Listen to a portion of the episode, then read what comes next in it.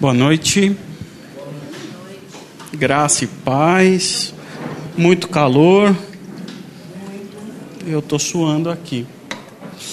Queria convidar vocês para abrirem no texto 2 Coríntios, capítulo 13.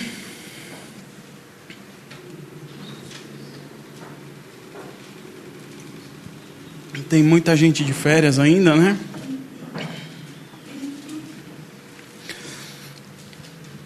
Segundo Coríntios 13, eu queria dar um, deixar um conselho para vocês nessa noite. Mas é, é uma recomendação que não é minha, mas eu vou deixar de conselho para vocês. A gente acabou o ano, 2017 já foi, 2018 já começou, a gente já está quase no final de janeiro. E é um tempo onde a gente para, muitas pessoas param para pensar, para refletir, para planejar, para fazer promessa, para inventar um monte de projetos. Não entendi. 13, o último capítulo. E é, esse é um período, final do ano, começo do ano, a gente para, planeja. Eu sempre me perguntei, mas por que, que as pessoas, ou por que a gente resolve escolher o final do ano para a gente começar alguma coisa, pensar alguma coisa ou iniciar alguma coisa? Por que, que a gente não começa no, quando a gente teve a ideia? Ou por que, que a gente já não inicia ou planeja quando a gente está na metade do caminho? A gente tem que esperar alguma coisa, o ano terminar para a gente pensar. E pensando nisso, eu cheguei a uma conclusão muitas das nossas agendas elas são programadas e pensadas para um período de 12 meses. Desde pequeno é assim quando você se entende por gente e começa a ir à escola. A sua vida escolar começa a ser organizada num período de 12 meses. E num período de 12 meses, você é avaliado em 12 meses para o final do ano você receber a notícia que você foi aprovado ou não. Se você foi aprovado, muito que bem, você vai para outra série. Se você foi reprovado, você volta e faz de novo. A Duda e a Malu foram aprovadas. Mas a gente teve que ouvir a avaliação dos professores. A gente teve que ir lá na reunião, a Duda e a Malu, coincidentemente, estão mudando de ciclo. E os professores avaliaram ela, falaram: olha, a Duda precisa disso, a Malu precisa disso. O próximo ano vai ser assim, o próximo ano vai ser assado. E não é só na escola que isso acontece. Por exemplo, as empresas também fazem isso. Chega o final do ano, é feito o balanço balanço daquele período de um ano de 12 meses. É apresentado o resultado, se a empresa deu lucro, se a, se a empresa deu prejuízo. Se a empresa deu lucro, o que, que a gente vai fazer? Mantemos a estratégia? Vamos avançar mais um pouco? Se ela deu prejuízo, o que, que a gente faz? Contrata mais, demite, muda a forma que a gente está atuando? É assim que funciona. É assim que funciona. Por isso que no final do ano, acho que de tanto a gente passar por essas experiências escolares ou no trabalho, que a gente também resolve fazer o mesmo. Resolve fazer planejamento, uma avaliação desse ano que passou. E aí a gente tenta sempre buscar coisas novas. E a nossa vida cristã? E o nosso relacionamento com Deus? E a nossa vida no reino? Será que a gente precisa avaliar? Será que a gente precisa repensar ela? Será que a gente precisa é, ver e analisar como a gente está? É isso que eu queria compartilhar com vocês essa noite. É o conselho que o apóstolo Paulo dá para a gente nessa carta, segundo Coríntios, é o versículo 5 que eu quero ler com vocês. Eu estou lendo na mensagem, quem não estiver acompanhando a mensagem, é a versão, a mensagem aqui da Bíblia, vai estranhar bastante, porque ela é bem diferente. E diz assim, o versículo 5: Testem-se para saber se estão firmes na fé. Não se enganem, pensando que tudo está garantido. Crie o hábito do autoexame. Vocês precisam de evidências de primeira mão, não apenas de ouvir dizer que Jesus Cristo está em vocês. Façam o teste. Se o resultado não for bom, tome alguma providência. Vamos orar? Senhor, obrigado por essa reunião, obrigado pelo privilégio de nos reunirmos em Seu nome, obrigado por estarmos aqui bem e aptos a ouvir o que o Senhor tem para nós. Por isso eu te peço nessa noite que o Seu Santo Espírito venha nos ministrar venha preparar o nosso coração, venha preparar a nossa mente para aquilo que o Senhor tem para nós nessa noite. É o que eu te peço em nome de Jesus. Amém.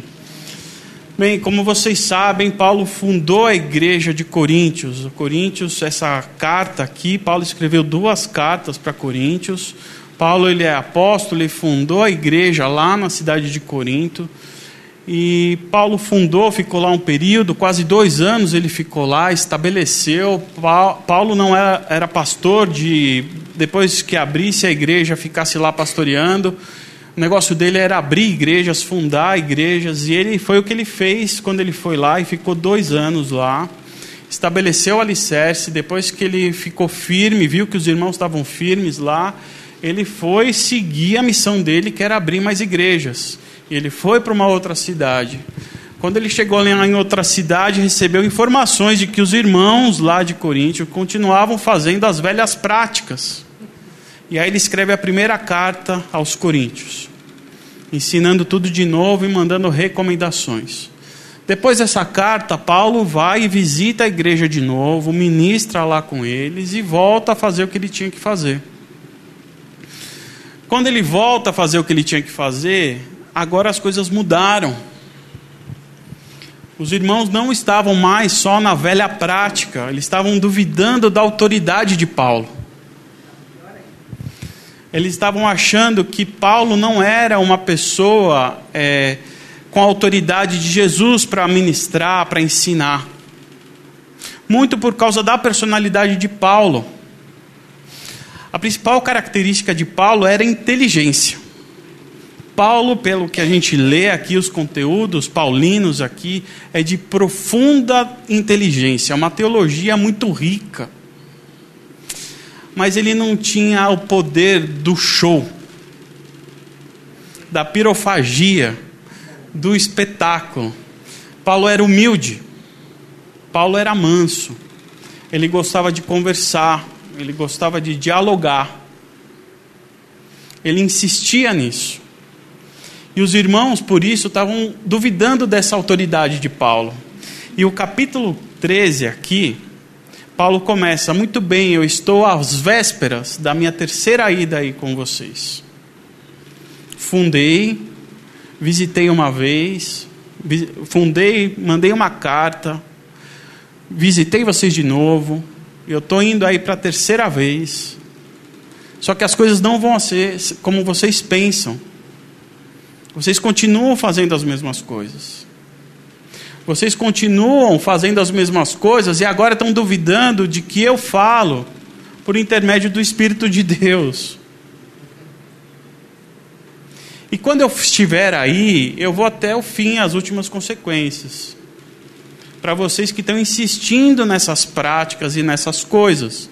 Se preciso for, eu vou chamar uma testemunha, duas, três, e eu vou até o final. Mas antes que eu faça isso, eu estou mandando essa carta e pedindo para que vocês testem a fé de vocês, para que vocês se avaliem. Habitualmente façam isso. Esse é o contexto desse versículo aqui. Será que isso serve para a gente? Isso é uma carta direcionada aos irmãos daquela igreja. Mas será que serve isso para nós? Sabe por que serve isso para nós? Porque Paulo escreveu não só para os irmãos daquela igreja.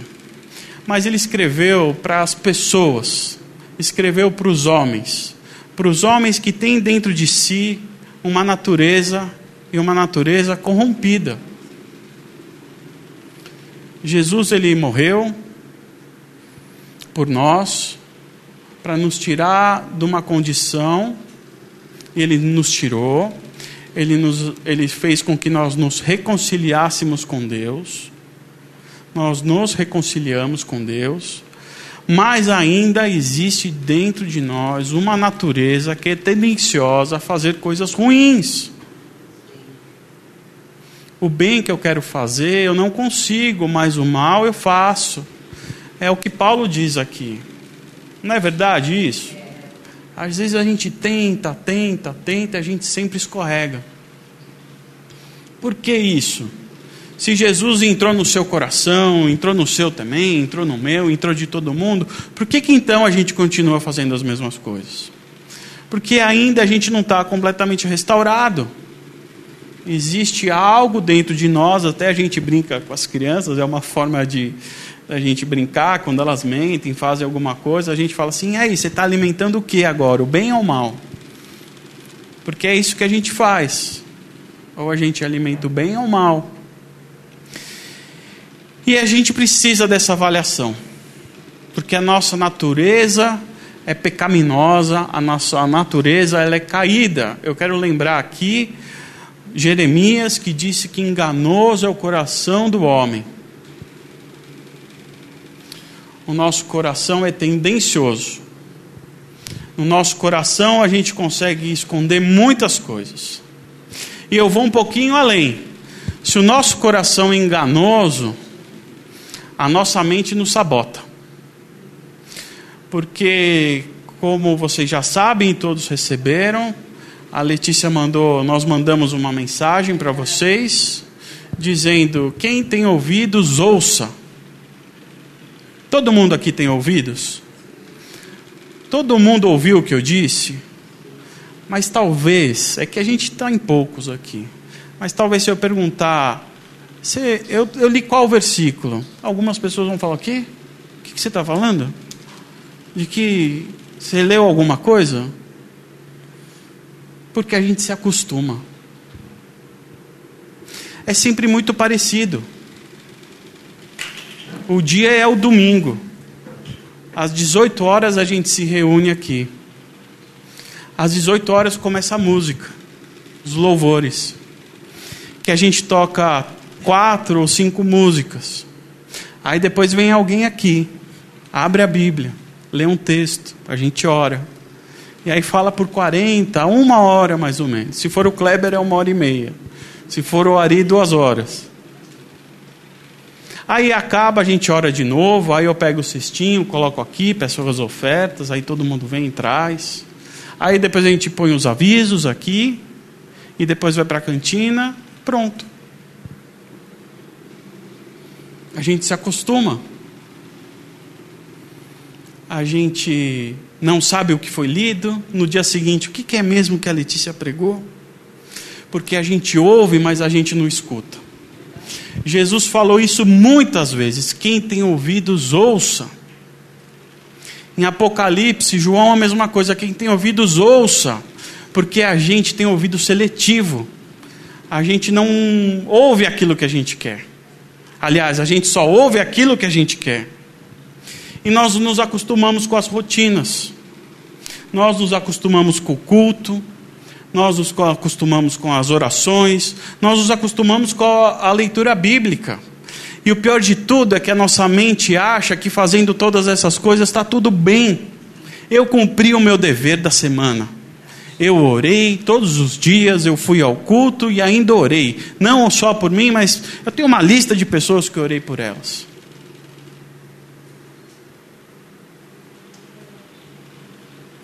Eu quero lembrar para vocês que todas essas coisas não é o fim. Todas essas coisas é o meio. O fim da sua vida cristã não é orar, não é vir ao culto, não é leitura. Você não está sendo aprovado porque você está aqui, ou porque você está lendo, ou porque você está orando. Você é aprovado pelos seus frutos. Você é aprovado pelaquilo que você faz. Você é aprovado pelaquilo que você fala. Pelas suas atitudes você é aprovado. Vir à igreja é o instrumento que Deus nos dá para a gente nos capacitarmos, para falarmos, para fazermos e para agirmos. É essa a nossa condição de virmos e estarmos aqui, de orarmos e de ler a Bíblia. É ferramenta que nos capacita para sermos algo. Isso daqui é o meio e não é o fim. O fim é o fruto do Espírito. O fim é o amor. O fim é a sua atitude, a sua condição, as suas ações. É servir, é a frase que o Ed René ou o Ariovaldo fala. O fim é cooperar com Deus para colocar ordem no caos. Esse tem que ser o fim das nossas vidas, os fins, os objetivos para que a gente vive. E a gente se engana quando a gente acha que isso basta às nossas reuniões, às nossas orações. E até a gente, eu estava com a Ju e a gente leu um livro do C.S. Lewis, e eu lembrei de uma passagem desse livro do C.S. Lewis, que é aquela carta para o diabo, para o seu diabinho. É um livro que é uma, é uma jogadinha muito legal, que são cartas fictícias, óbvio, de um diabo mor mandando para um diabo aprendiz. E ele ele manda uma série de cartas, assuntos individuais, e um dos assuntos que ele fala é assim: ah, o seu paciente, que ele chama nós de paciente, né? ele fala que cada pessoa tem um diabinho de estimação, assim como muitos acham que a gente tem um anjo de estimação. Ele trabalha com essa lógica, que cada um tem um diabo de estimação. Ah, o seu paciente então começou a ir à igreja? Muito que bom. Você está preocupado com isso? Não fique. Ele está orando? Não fique preocupado. Ele está lendo a Bíblia? Não fique preocupado. Porque se ele estiver fazendo só essas coisas, está tudo bem. Porque ele vai estar tá se enganando. Vocês entendem que isso é, é muito sério? Que a gente se acomoda com isso? E quando a gente se acomoda com isso, é que aí entra toda a festa mesmo. A gente se acomodou. Isso é uma coisa que o Paulo pede para que a gente faça. Que a gente se autoexamine. Para que a gente não entre nessa rotina. Então ele pede para que a gente se autoavalie. Ele fala: testem-se para saber se estão firmes na fé. Não se engane pensando que tudo está garantido. Porque não está. Ele pede então para que cada um faça isso. Só que é interessante a gente pensar em como a gente vai fazer isso. Ele pede para que a gente faça um autoexame. Ele não pede para que a sua mulher ou o seu marido faça um exame em você mesmo, porque vai dar briga. Ele pede, ele pede para que você faça um autoexame. Mas aí tudo bem, eu vou fazer um autoexame. Mas aí vocês não acham que vai ficar comprometida essa avaliação? Não vai. Se o nosso coração é enganoso,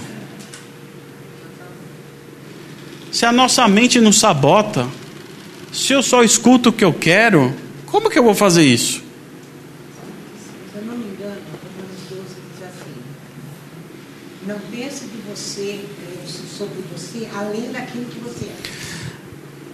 O salmista ele fala assim: quem pode discernir os seus próprios erros?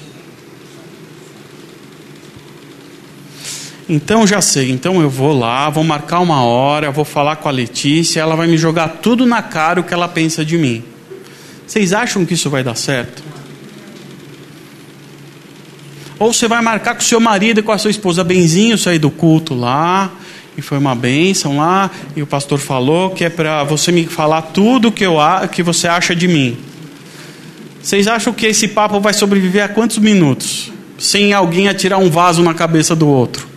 Sim, o outro querer afogar na, na privada do banheiro. Como que a gente faz então?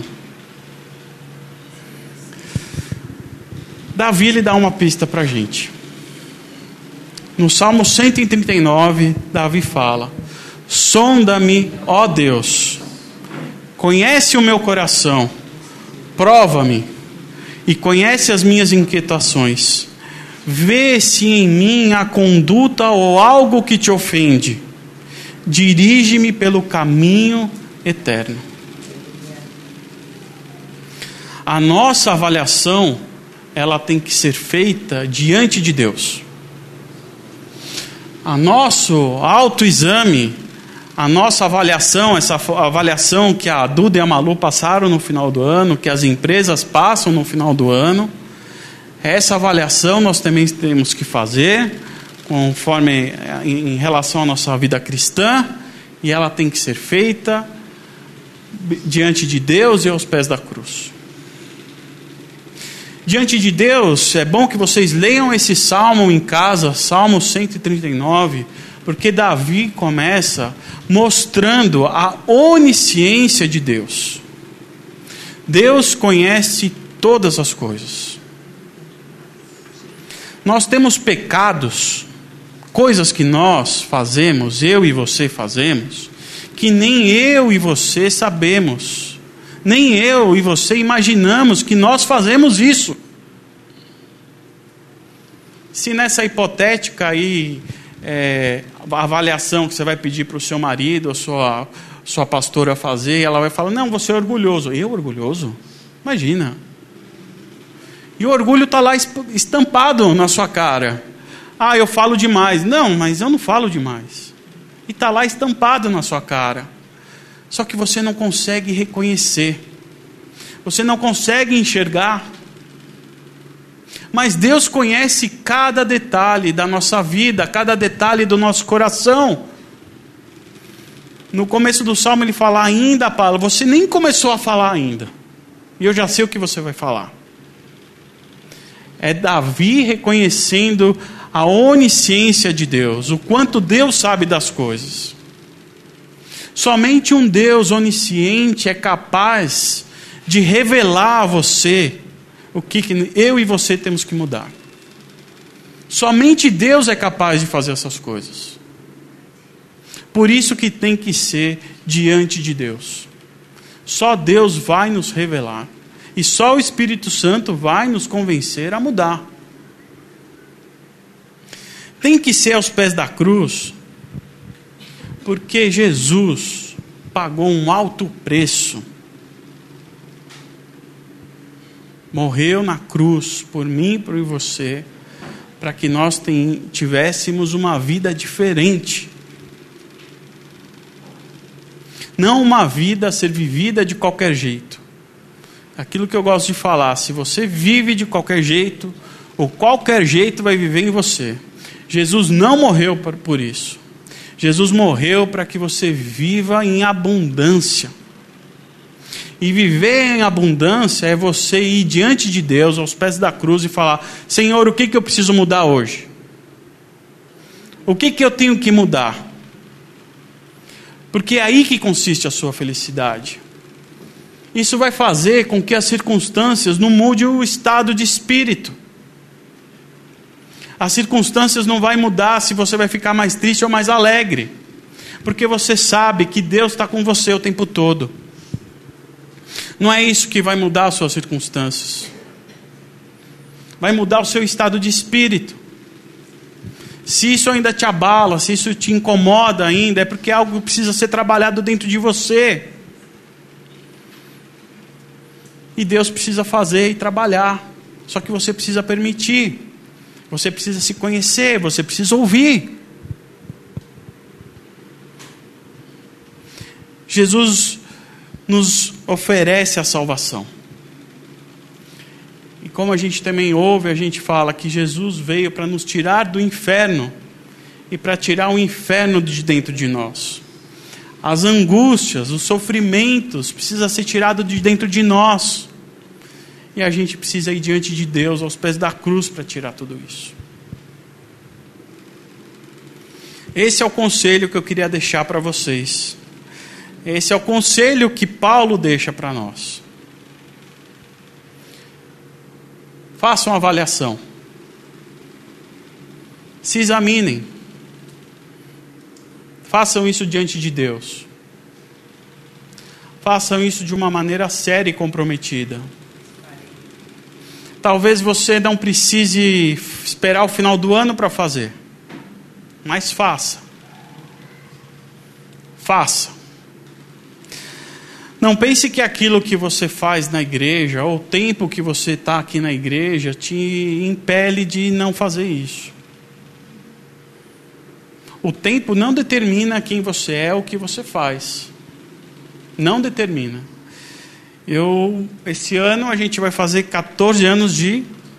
Acertei, né? 14 anos de casados.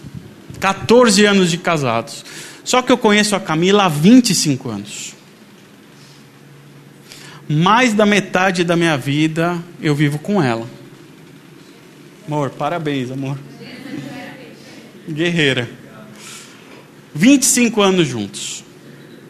Se eu sentar, sair daqui, vou lá sentar com ela e falar: amorzinho, eu como amigo, eu como marido, eu como pai, eu tenho alguma coisa para mudar? O que, que vocês acham que ela vai me responder?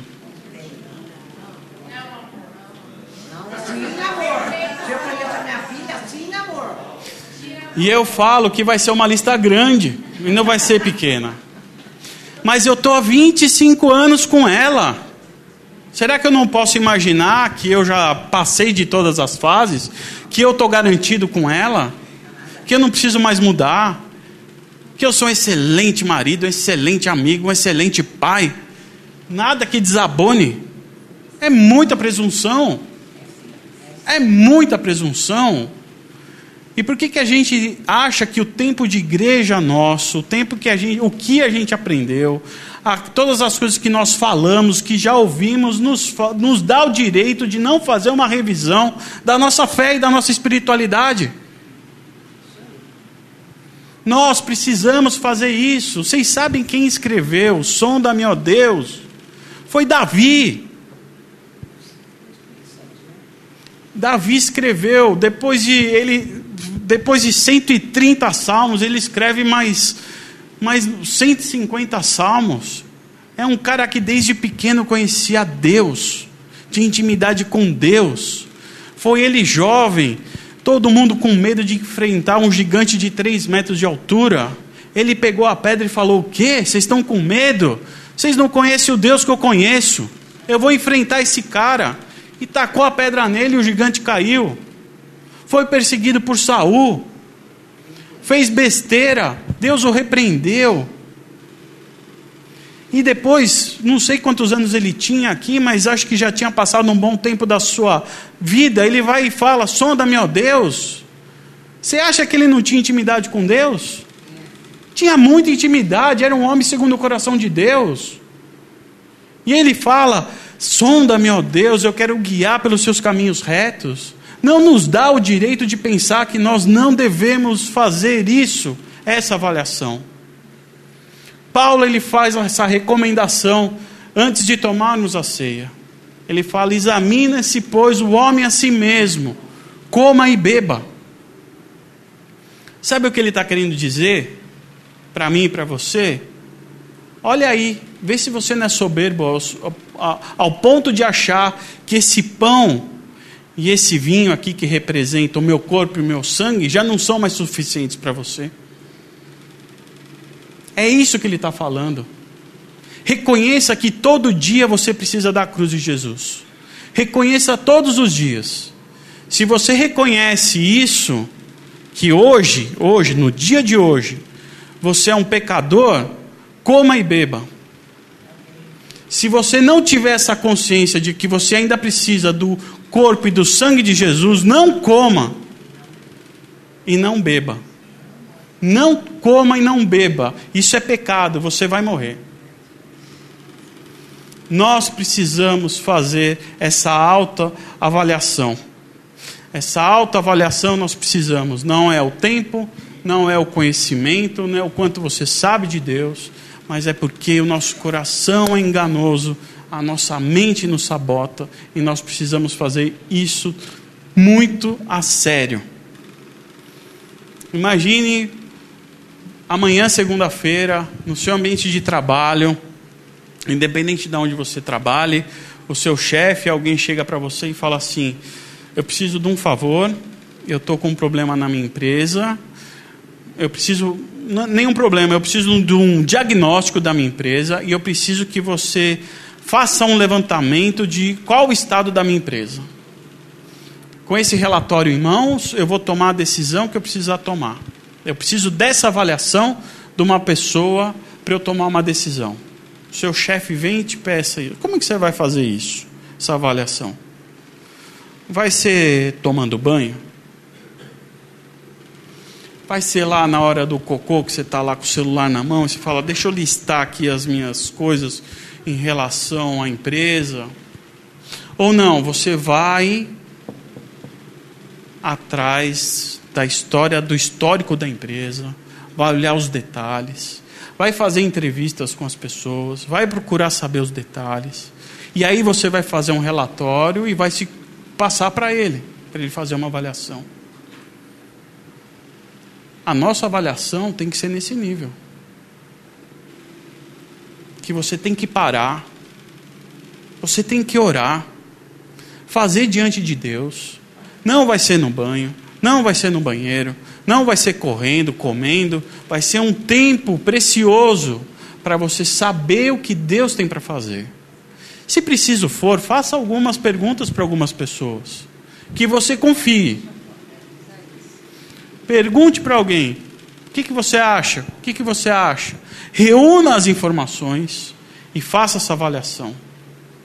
Não é de qualquer jeito. Ai Deus, o que, que eu tenho que mudar? Você acha que vai vir por WhatsApp, Deus vai te mandar um áudio e vai falar tudo isso? Se comprometa e leva a sério. Sabe por que a gente precisa levar a sério? Porque é além do domingo. Tem vidas lá fora precisando de uma boa palavra, precisando de pessoas sábias, precisando de pessoas pacificadoras precisando de pessoas que levam esperança. Eu já passei por isso, eu já sei como que é, e vem comigo que a gente vai passar por isso junto. É o que o mundo precisa de esperança. A gente não precisa empurrar Jesus para a goela abaixo. Todo mundo, acredito que todo mundo precisa de Jesus na vida. Mas as pessoas precisam entender que Jesus transforma a vida. Eu não quero mais uma pessoa sentada aqui na igreja. A gente quer ter vidas transformadas. De verdade. Por isso que a gente precisa dessa autoavaliação. Era isso que eu queria deixar para vocês. Eu quero pedir para que o Du cante uma última música. É... Que vocês se comprometam com isso. Não precisa ser no final do ano, mas já que a gente está num começo de ano mas já que a gente está iniciando mais um ciclo de 12 meses, já que vocês pagaram o IPVA de um ano de 12 meses, vão pagar o IPTU, em março vem o imposto de renda, aproveita e faça uma avaliação para que vocês não paguem a conta cara diante de Deus. Que é muito maior. Se livre dessa conta fazendo essa avaliação, porque aqui ele fala: Testem-se para saber se estão firmes na fé. Vocês precisam de evidências que tudo. Não se engane pensando que tudo está garantido. Crie o hábito do autoexame. Vocês precisam de evidências de primeira mão, não apenas de ouvir que Jesus Cristo está em vocês. Façam o teste. Se o resultado não for bom, tome alguma providência. Espero que o teste não demonstre que falhamos. Mas se, se for esse o resultado, é preferível que o teste demonstre a nossa fraqueza. Olha Paulo sendo fino aqui, né? Olha, se realmente for reprovado, espero que seja da nossa parte, que você tenha errado por minha culpa, não a de vocês. Estamos buscando a verdade que faça vitoriosos todos os dias. Não poderia ser de outro modo. Reconhecemos nossas limitações, mas também a celebramos e continuamos a celebrar cada vitória, cada triunfo da verdade em vocês. Oramos intensamente para que tudo isso aconteça na vida de vocês.